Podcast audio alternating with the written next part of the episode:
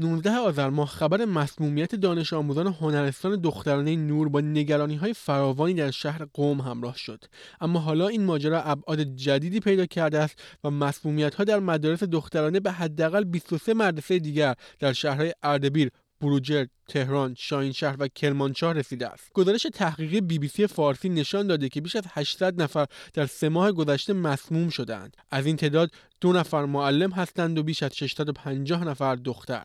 گفتنی است تاکنون صدها دانش آموز و کادر مدرسه با علائم اختلال تنفسی تپش قلب و بیهسی به بیمارستان منتقل شدند. شاهدان می‌گویند پس از استشمام این گاز برخی بالا میآورند به زمین میافتند و حتی برخی کف بالا آوردند.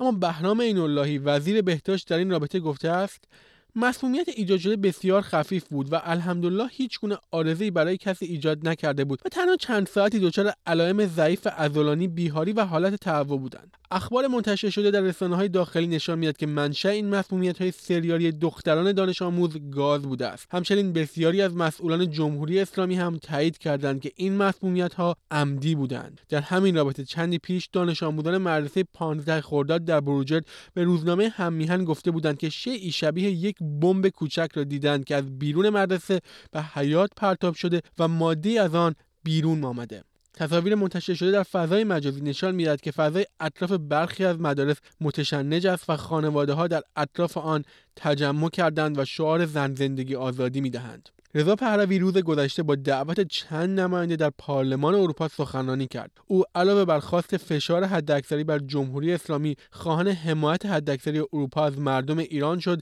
و تاکید کرد که ایران با حکومت دموکراتیک غیردینی به نفع جهان خواهد بود. آقای پهلوی در بخشی از سخنرانی خود گفت جنبش ملی ما باید متکی به خودمان باشد و هیچ کشور خارجی نباید ما را نجات دهد. اما حمایت اروپا می‌تواند بسیار به جنبش مردم ایران کمک کند. او اضافه کرد هدف من از این سفر اروپایی و مذاکرات با مقامات اروپا دستیابی به عنصری مفقود است که بتوانیم کارزار حمایت حداکثری از جنبش مردم را داشته باشیم. باید بتوانیم اعتصابات را حمایت کنیم اما به خاطر محدودیت ها ارسال پول به شهروندان ایران دشوار است. آنها باید نگران تأمین مایحتاجی مانند غذا نباشند تا بتوانند به مقاومت مدنی ادامه دهند. باید راهی بیابیم که به جای آدمهای بد پول به مردم خوب برسد. او افزود این رژیم همانطور که علیه کشور خود می جنگد در جنگ اوکراین هم مشارکت می کند say one thing that is ominously present in the psyche of every Iranian.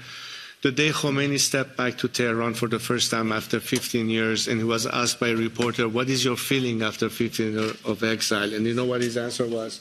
No. Nothing.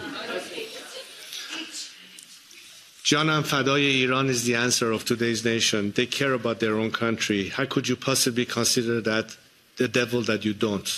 این سخنانی در حالی رخ داد که چندی پیش حسین امیر عبداللهیان وزیر خارجه جمهوری اسلامی در گفتگو با دبیر کل سازمان ملل رضا پهلوی را به فرزند هیتلر تشبیه کرده و گفته بود آیا آلمانی ها میپذیرند که اگر هیتلر فرزندی داشت امروز بیاید صدر اعظم آلمان شود حسین امین عبداللهیان وزیر امور خارجه جمهوری اسلامی در گفتگو با کریستیان امانپور خبرنگار CNN در پاسخ به پرسشی درباره خبر تجاوز به یک زندانی زن در زندانهای ایران گفت در مورد این خانم ایرانی من نمی‌توانم تایید کنم حرفهای بیاساس در فضای مجازی و رسانه ها زیاد گفته می‌شوند respects human rights.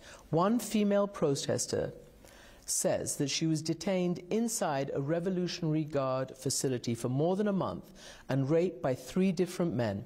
She went to a cleric, a mullah, afterwards because she was having suicide thoughts. She was so upset. CNN spoke with that cleric. Is that acceptable?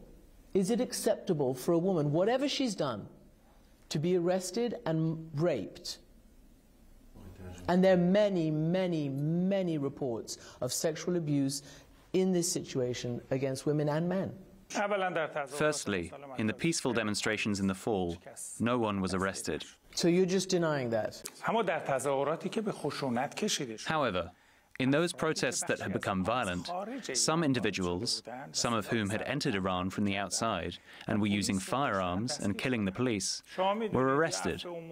You do know that the Supreme Leader actually issued an amnesty, and all those who were imprisoned were released, with the exception of those who had killed someone or were being sued.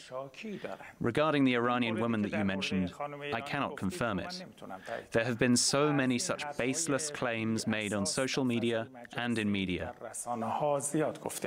Okay, these, these are not baseless and they weren't on the internet. It's CNN spoke to a cleric, a religious person inside your country and got this story. We have seen some of CNN's reports that are targeted and false. That's not true. We, we, we report the facts and we report the truth, and that's why you're sitting here with me, Mr. Foreign Minister. او همچنین مدعی شد که پلیس و مأموران امنیتی حق تیر نداشتند و هیچ کس را با گلوله و چه با طریق دیگر نکشتند.